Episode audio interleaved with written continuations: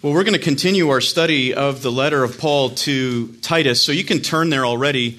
Uh, we're going to be looking specifically at the first few verses, uh, one and a half to be specific, after Paul's salutation. So turn to Titus chapter 1, and we are going to be looking at verses 5 and 6. Is my sound coming through here? It is? Okay, just wanting to make sure that it's coming through. Okay, Titus chapter 1, verses 5 to 6. And the, the uh, title of our sermon this morning is called From Chaos to Order. Paul writes this as he begins this first main section in his letter to Titus. He writes, For this reason I left you in Crete, that you would set in order what remains and appoint elders in every city as I directed you. Namely, if any man is above reproach, the husband of one wife, having children who believe, not accused of dissipation or rebellion.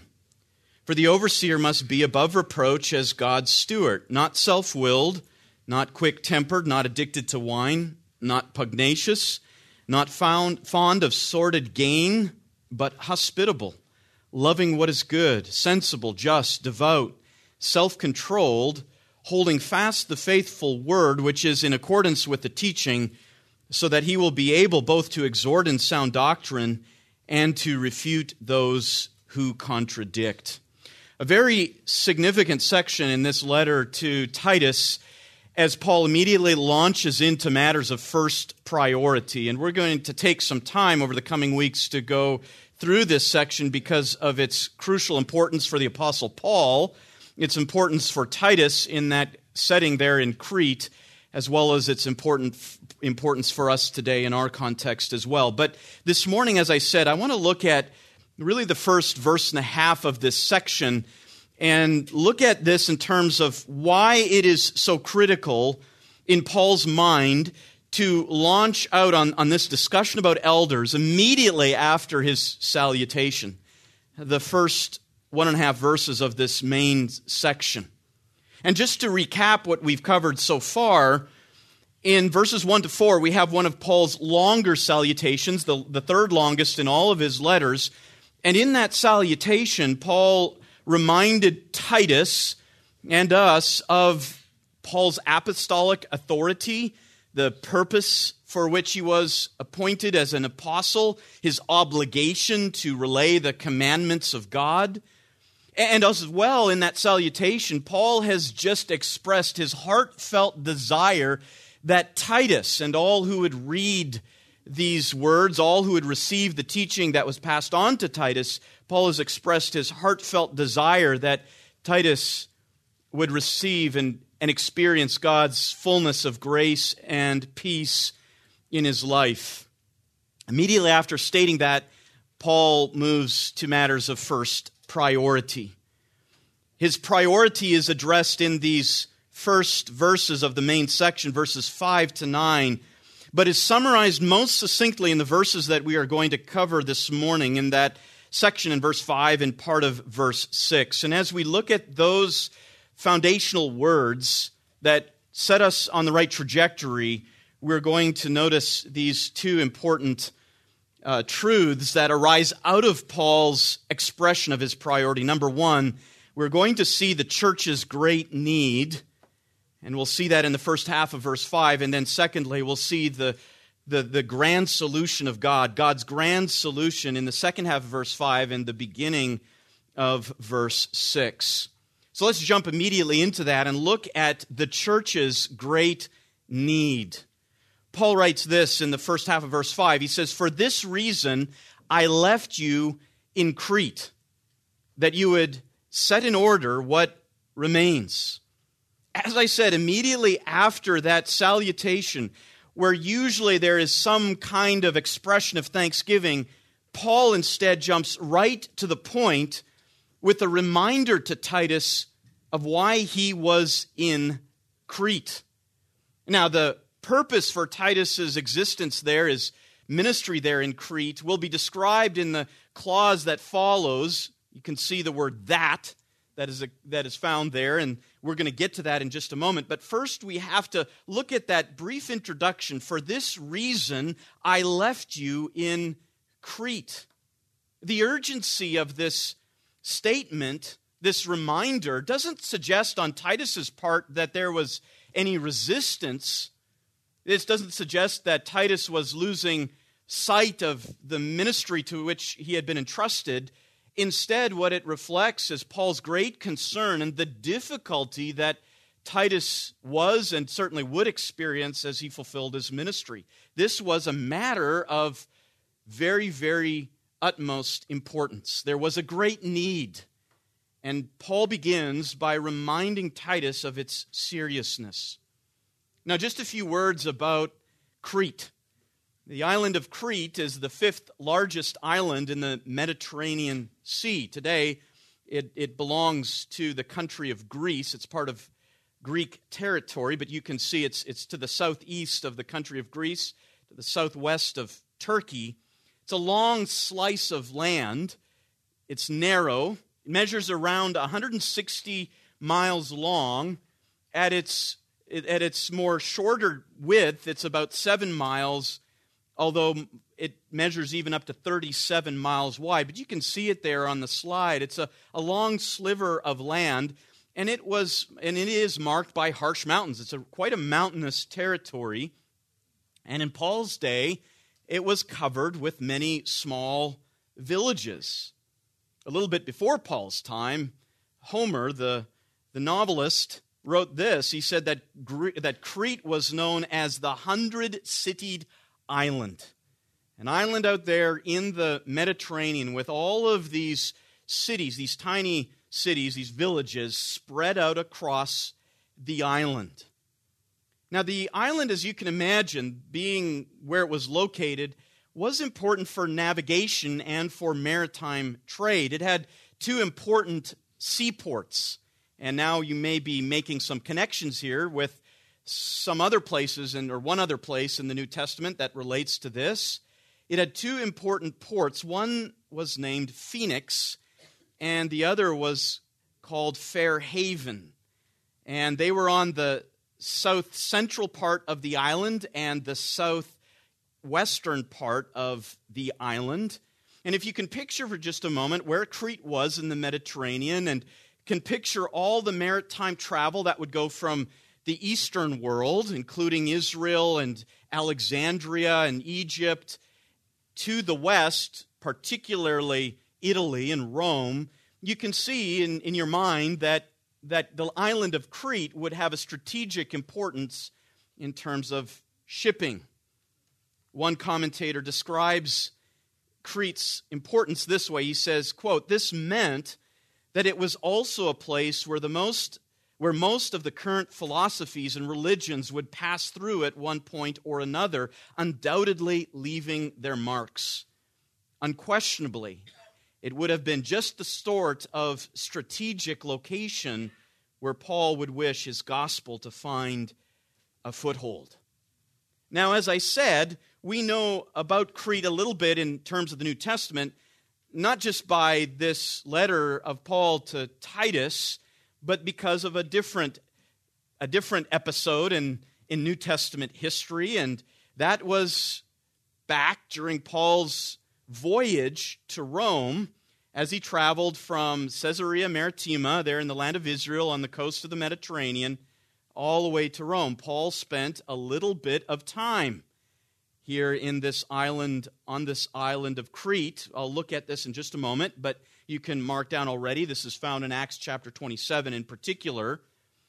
But what we read of in Titus and the kind of ministry that Paul is talking about in Titus chapter 1, verse 6, and then what follows as well, indicates that even though Paul was on the island of Crete on his voyage from Caesarea Maritima to Rome, he did not have the kind of ministry in Crete as is implied by the letter.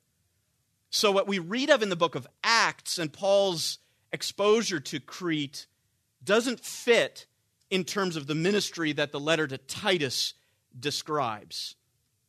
For one thing, although Paul was given a considerable amount of freedom even in his captivity, even during his voyage, he was given freedom to consult with friends and, and have a little bit of freedom when they would stop at ports.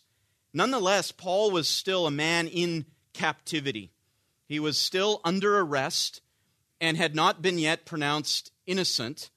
And so the kind of ministry described in Titus doesn't fit with the kind of limitations Paul would have even during the, the stay that he had on that voyage to Rome. Moreover, we don't read that Titus was with Paul on that voyage to Rome.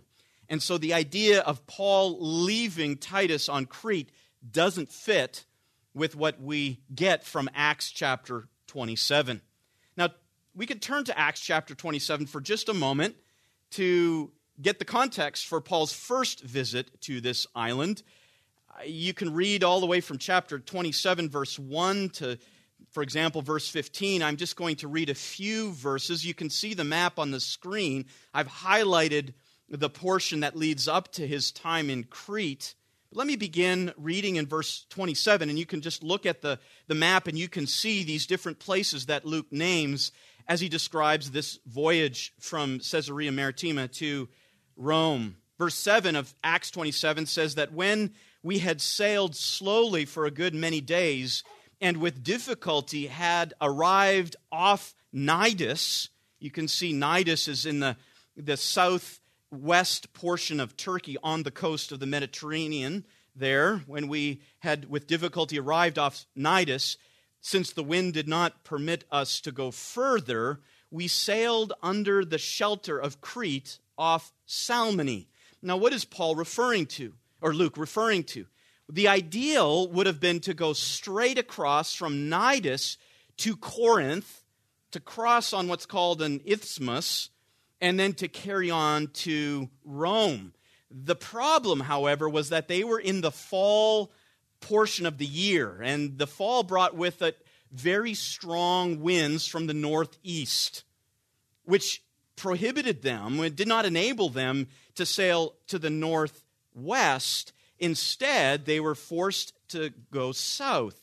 And they believed, the, the captain of the boat believed that if they could get to the island of Crete, they would have shelter from the northeasterly winds and would be able to go on further and then sail from there on to Rome. Well, let me keep reading here. After they get to that area of Salmone, which is on the very eastern portion of Crete, Luke writes that with difficulty sailing past it, we came to a place called Fair Havens.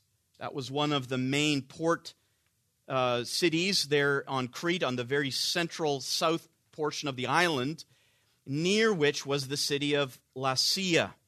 And when considerable time had passed and the voyage was now dangerous, since even the fast was already over, Paul began to admonish them and said to them, Men, I perceive that the voyage will certainly be with damage and great loss, not only of cargo and the ship, but of our lives. But the centurion was more persuaded by the pilot and the captain of the ship than by what was being said by Paul, because the harbor there in Fair Havens was not suitable for wintering. The majority reached the decision to put out to sea from there if somehow they could reach Phoenix, that other harbor in Crete, facing southwest and northwest, and spend the winter there. And when a moderate wind a moderate south wind came up. So now the wind is from Africa. They supposed that they had attained their purpose. They weighed anchor and began sailing along Crete close inshore. But before long, there rushed down from the land a violent wind, and so on and so forth. And then they were unable to dock at Phoenix, but driven further south into the Mediterranean. That was every sailor's worst nightmare. But that's what happened. Now, there's a reference there in the text in, in Acts 27 to the fast, and that's a reference to the fast that would happen at the Day of Atonement. And that was usually in late September or early October. And that time was the time when maritime travel would be very dangerous in the Mediterranean Sea because of those winds from the northeast they, the captain was noticed that or knew that he was losing his window of opportunity because once you got to November, all big ship kind of, of, of travel in the Mediterranean shut down until late February. It's just way too dangerous. So they decided to risk it, and Luke records the rest of that in the, uh, the final chapter of, uh, chapters of, of Acts, chapter 27 and, and 28. But what we read from Luke's account is that Paul only spent a short amount of time there in that port city, in that city called Lasea, and then continues on the voyage.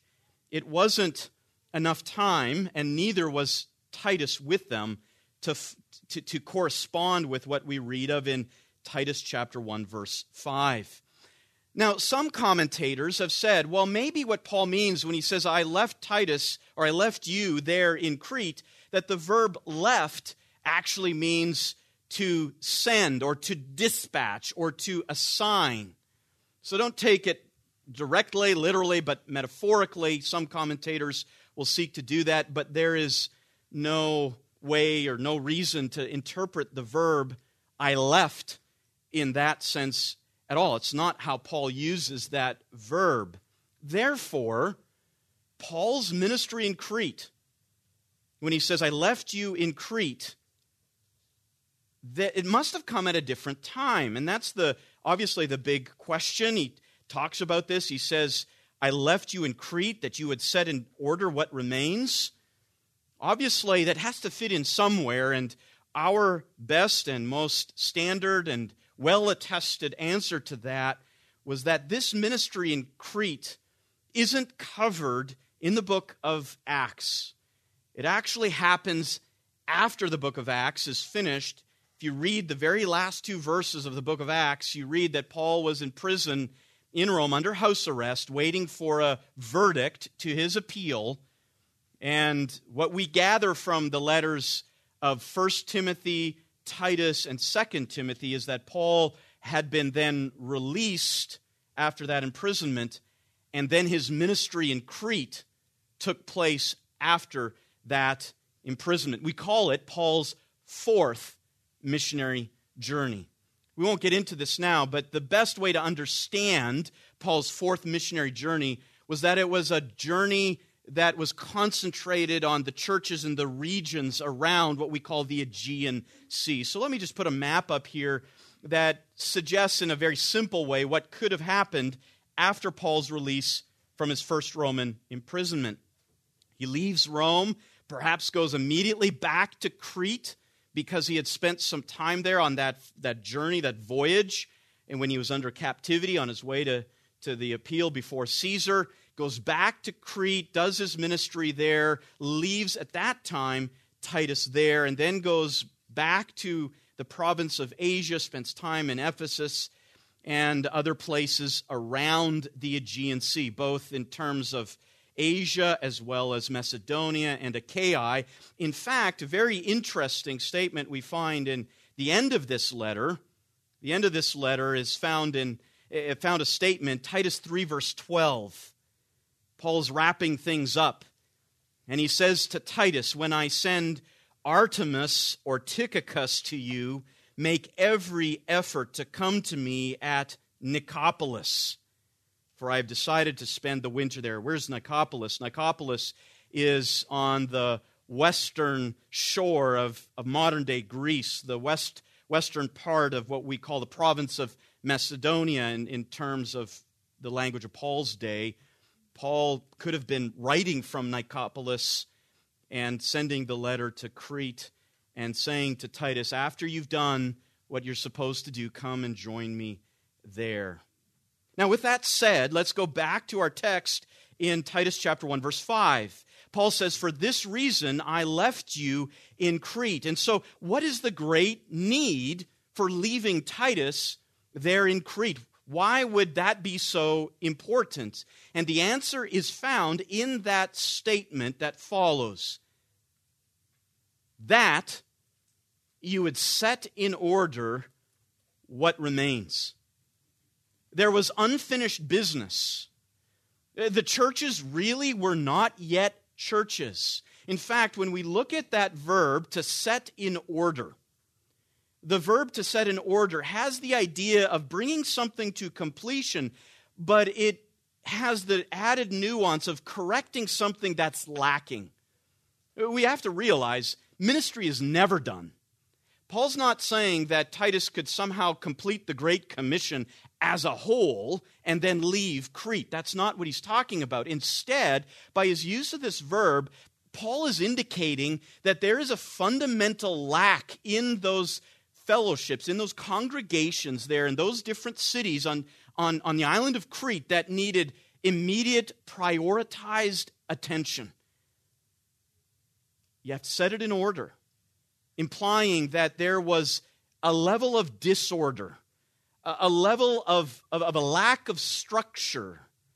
And he says it in this word. He says, set in order what remains referring to those things which still needed doing or those things that had been left unfinished. And they're not only unfinished, but they're in an inappropriate state. It's not something that you could say, well, it's okay, they'll survive, it's not best, they'll grow out of it. No, there is a fundamental lack that these churches on the island of Crete experienced.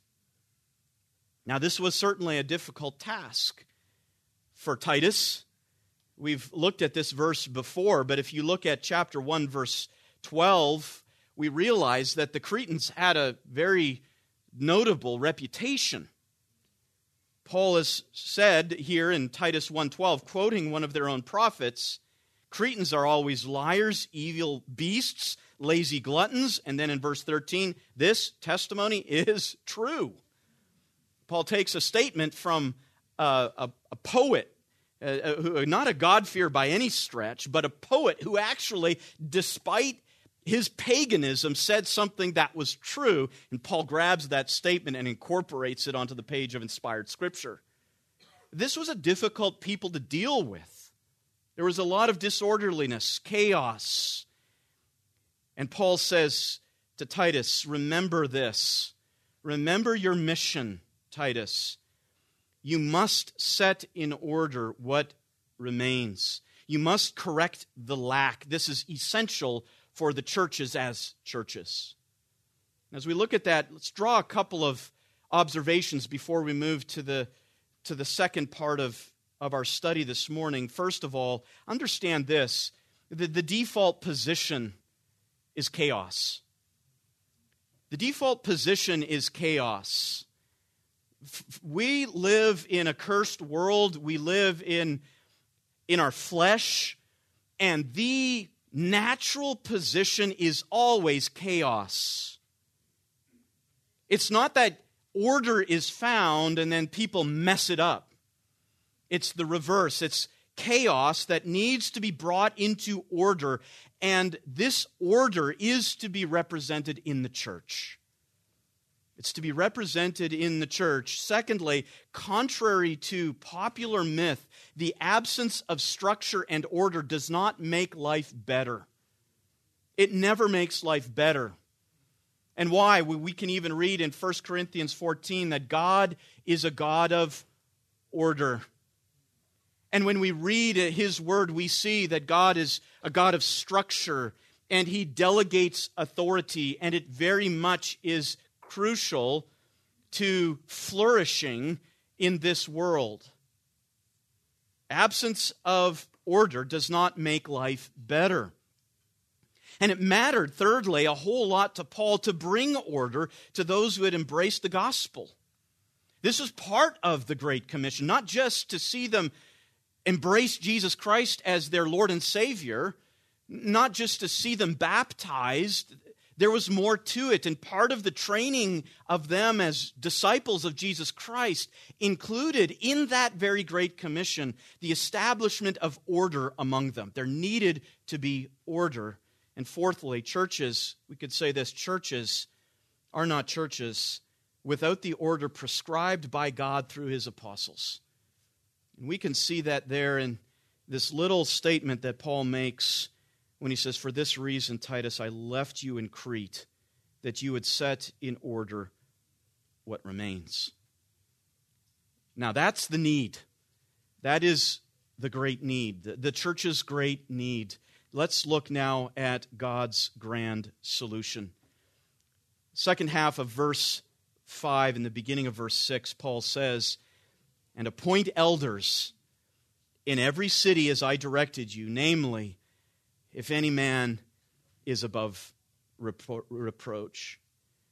He begins with this second verb, and appoint. And with this second verb, to appoint, Paul describes in a special way how order would be brought into the church. When he says and appoint, it's not that Paul had two or that Titus had two separate missions. One was to establish order, the other one was to appoint elders. It's not that they're the exact same thing, because Paul in this letter is going to describe other ways that order will be brought into the churches. But with this second verb, we do see a main aspect of setting in order. Paul immediately goes into this discussion of elders because, in God's grand design, his gift to the church in bringing order and flourishing is through elders, is through the appointing of elders. The verb here, elder, or excuse me, to appoint, the verb means to, set to set one thing over another. To set one thing over another. More specifically, the verb is often used to refer to the establishment of someone in a certain position of authority. So, for example, when we look at its use in other places in the New Testament, we see that it is used sometimes to refer to the establishment of one of the slaves in a household as the administrator of the entire household. You can see that in Matthew chapter 24 and 25. In the book of Hebrews, the verb is used several times to refer to the appointment of a chief priest, of a high priest. The verb is used for that. So it has the idea of assigning someone with a special office a formal set of responsibilities. And that is found further defined for us in our own text with this word elders. And appoint elders in every city as I directed you. Those who are appointed as God's grand solution to the inherent chaos and disorder, God's grand solution is this office, is this group called elders. Now, what does Paul mean by the, the use of that term elders? It's the term presbyteros. You've probably recognized from that, you get the term Presbyterian or presbytery. There's, there's, a, there's a connection there. In the Greek, that term presbyteros essentially describes age, old age. But here, it is used to refer to an office of leadership within the church that is focused on a particular level of experience or maturity. Now, it's a concept that was taken from the Greek world. It was rooted in Jewish life. We first find this term in the Greek used to refer to the leaders of the, Gent- of the, the Jewish nation. It was used even to, to refer to the members of the Sanhedrin. You can see that, for example, in the book of Matthew, in the book of Acts, that the presbyteroi, the, the elders were the members of the Sanhedrin, the governing body over the people of Israel. But that term then was incorporated by the apostles to refer to the kind of governance that the church would have. The church was to be governed by a, a kind of leadership that is particularly described as mature. It's mature. It speaks of stature. It speaks of respectability. It speaks of experience. And so Paul uses this term as he, as he instructs Titus and reminds Titus of what he had spoken to him when they were together that Titus was to be God's instrument in meeting the great need of the churches in Crete by finding the right men for the task. Now, just a little side note on this.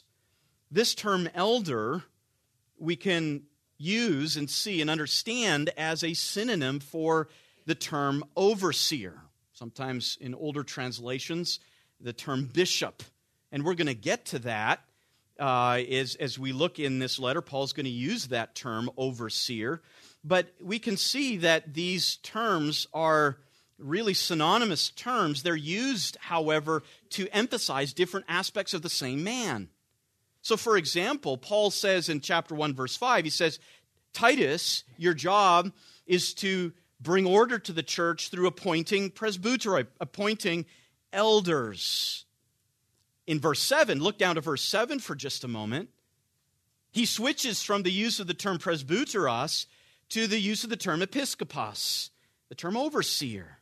And he describes the character of the overseer. You see, Paul had no problem moving back and forth between these two terms, and the reason he does so is to emphasize different aspects of the same man.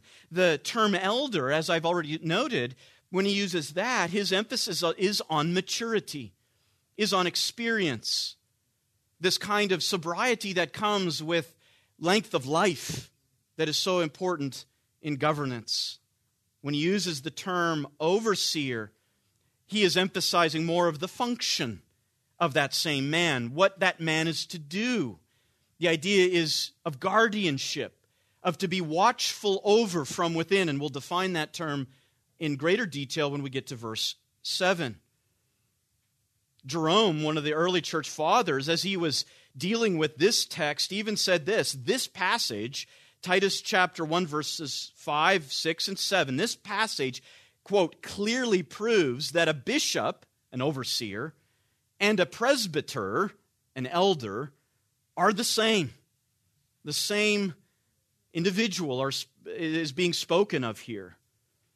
We could even go to other texts, like we could go to 1 Peter, for example, chapter 5, verses 1 and 2, where Peter uses different titles to refer to the same individual.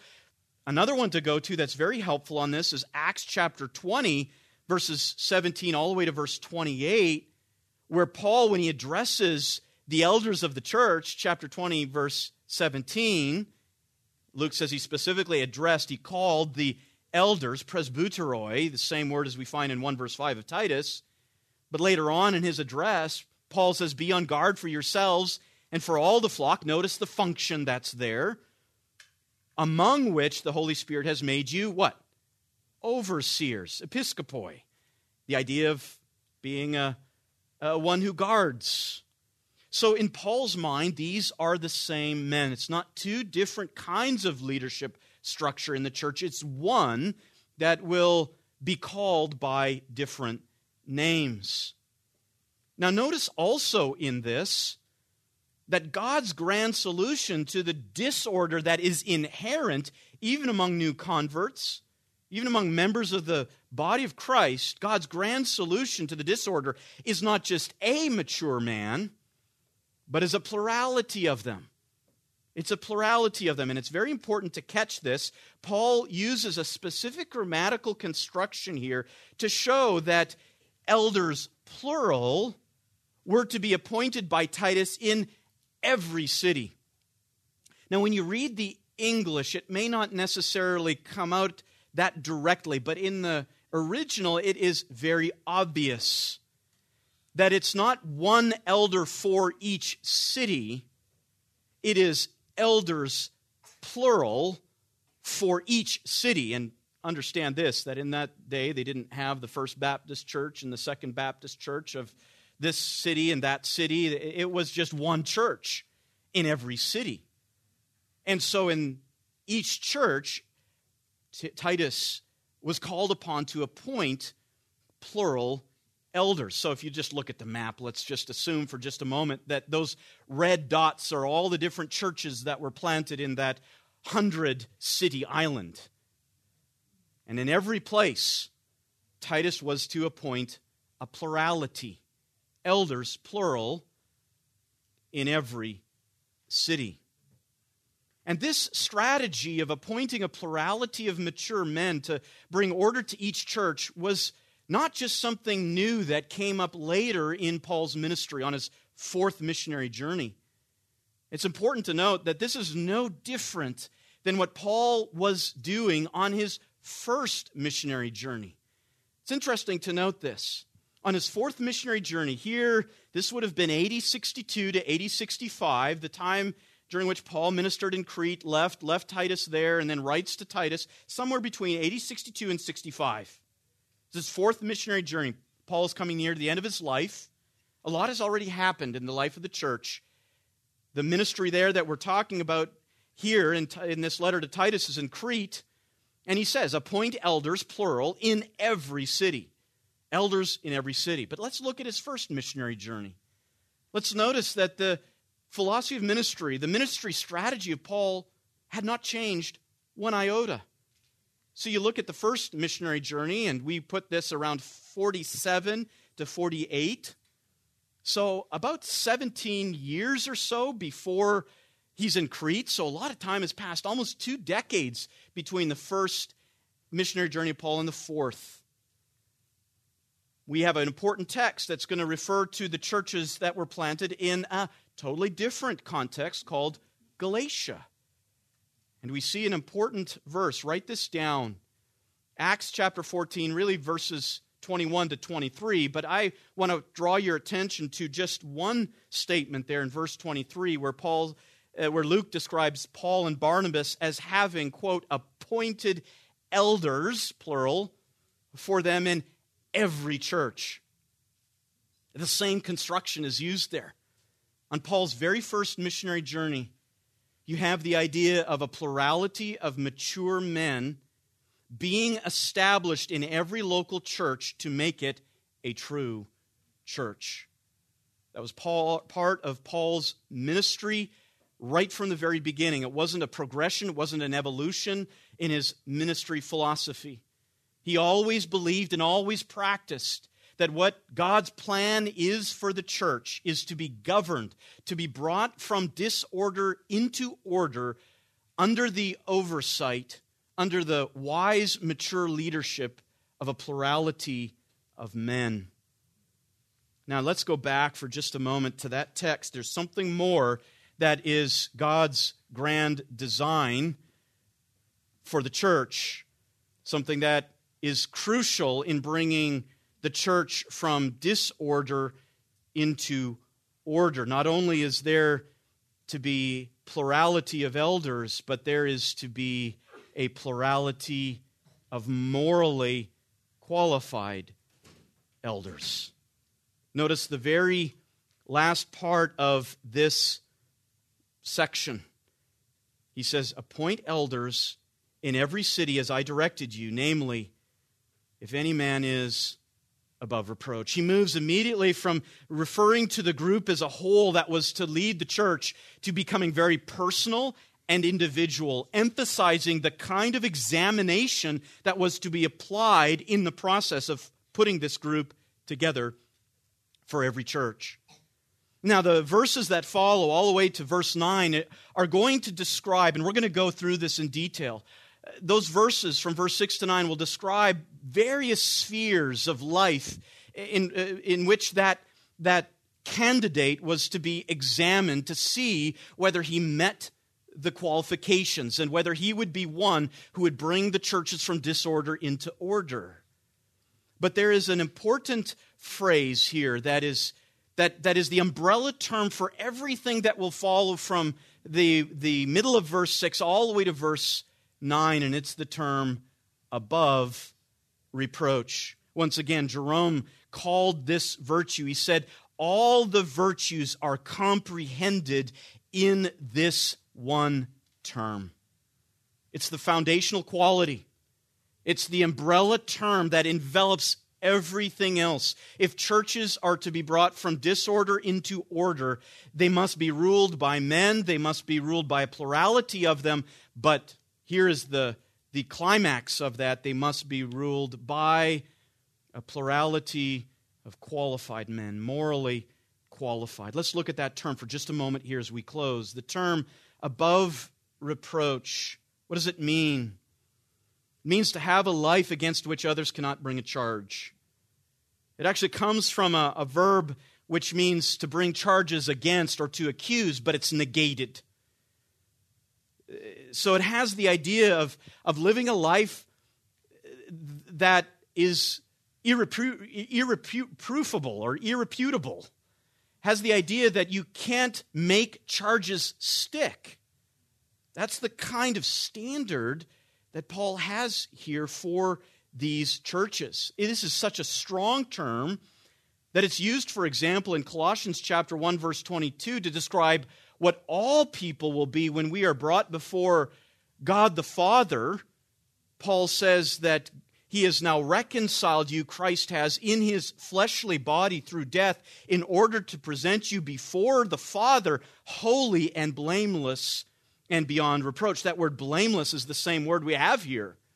Now, certainly in that context in 1 Corinthians, Paul is describing what will be true of all of us one day in the absolute sense that our great accuser will no longer have any, any grounds in which to accuse us. Our consciences will no longer accuse us of anything.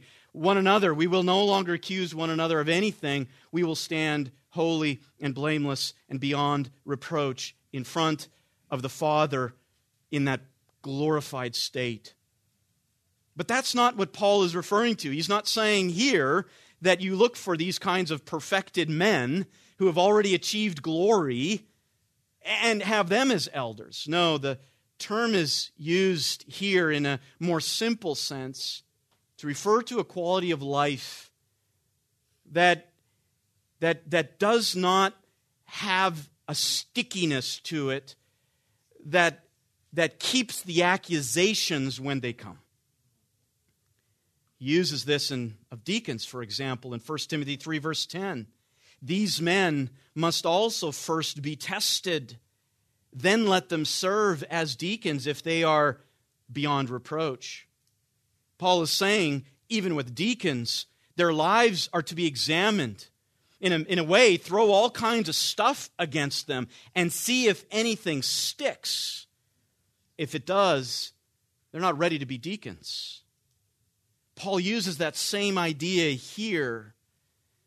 And he says that the kind of men that are part of God's solution to the chaos and the disorder are men of this great moral testimony. It's interesting to note here that when Paul begins to describe what's needed, he does not look to intellect. He does not look for academic acumen, for educational background. He does not even highlight of first importance administrative abilities and skills, though those things are part of it. He doesn't look at rhetorical abilities, but as Paul begins this list, as he chooses his term that will define all others, he begins with a moral quality. One commentator said this organization has its place in building up the kingdom of God, but virtues that conform to the nature of God take higher priority. Certainly a good statement. And we're going to see that work itself out and these other qualities that follow. That, that Paul recognizes that for there to be order brought to the church, there must be indeed intellectual capacities and skills of administration and so on and so forth, but all of this under the umbrella of an irreproachable life. And that is a very, very high standard. Richard Baxter, in his work Reformed Pastor, summarizes well why this is such an important quality. He says this quote, It is not likely that the people will much regard the doctrine of such men when they see that they do not live as they preach. They will think that he doth not mean as he speaks if he does not live as he speaks. They will hardly believe a man that seemeth not to believe himself. Another statement is by Archibald Alexander the Presbyterian of the 1800s, who said this Example speaks louder than precept, and living practical religion has a much greater effect on mankind than argument or eloquence. Very high standard and brought forth in very vivid way by the Apostle Paul to Titus. Just a few final observations here as we close our time. First of all, note this God's solution to the disorder is mature men. mature men. Uh, that is God's solution. That is the recipe that He has prescribed and has been true of the church since the very beginning of its existence. And that will not change. God's solution to the disorder is mature men. Secondly, God's solution to the disorder is a plurality of men. That there is strength and order in an abundance of counselors, an abundance of mature men. And that apart from this, a church can hardly be called a church if it is not governed by this plurality, this biblical paradigm for church life. And then, thirdly, God's solution to the disorder is godly men. You might have men who have lived a long time. You might have men in a plurality who have lived a long time. But if you don't have this third component of God's solution, then we can say, too, that is.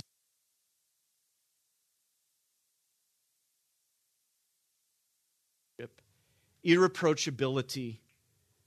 And as we move forward in this text, we're going to see what that irreproachability looks like in detail.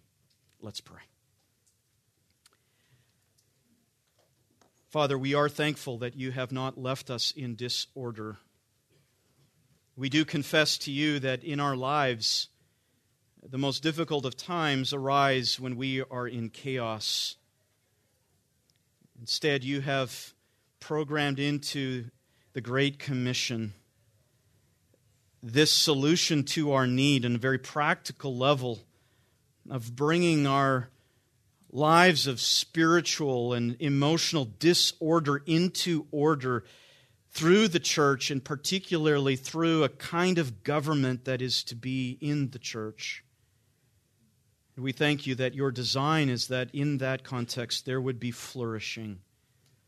As we continue to study this letter, particularly in the weeks to come, as we look at what it means to be irreproachable, we do pray that you would make that the desire of all of us that we would long to see your churches across this world filled with men like this, and that we would pray even for our own church, that it would continue to experience your blessing of men who are mature and a plurality of them, and those who are irreproachable.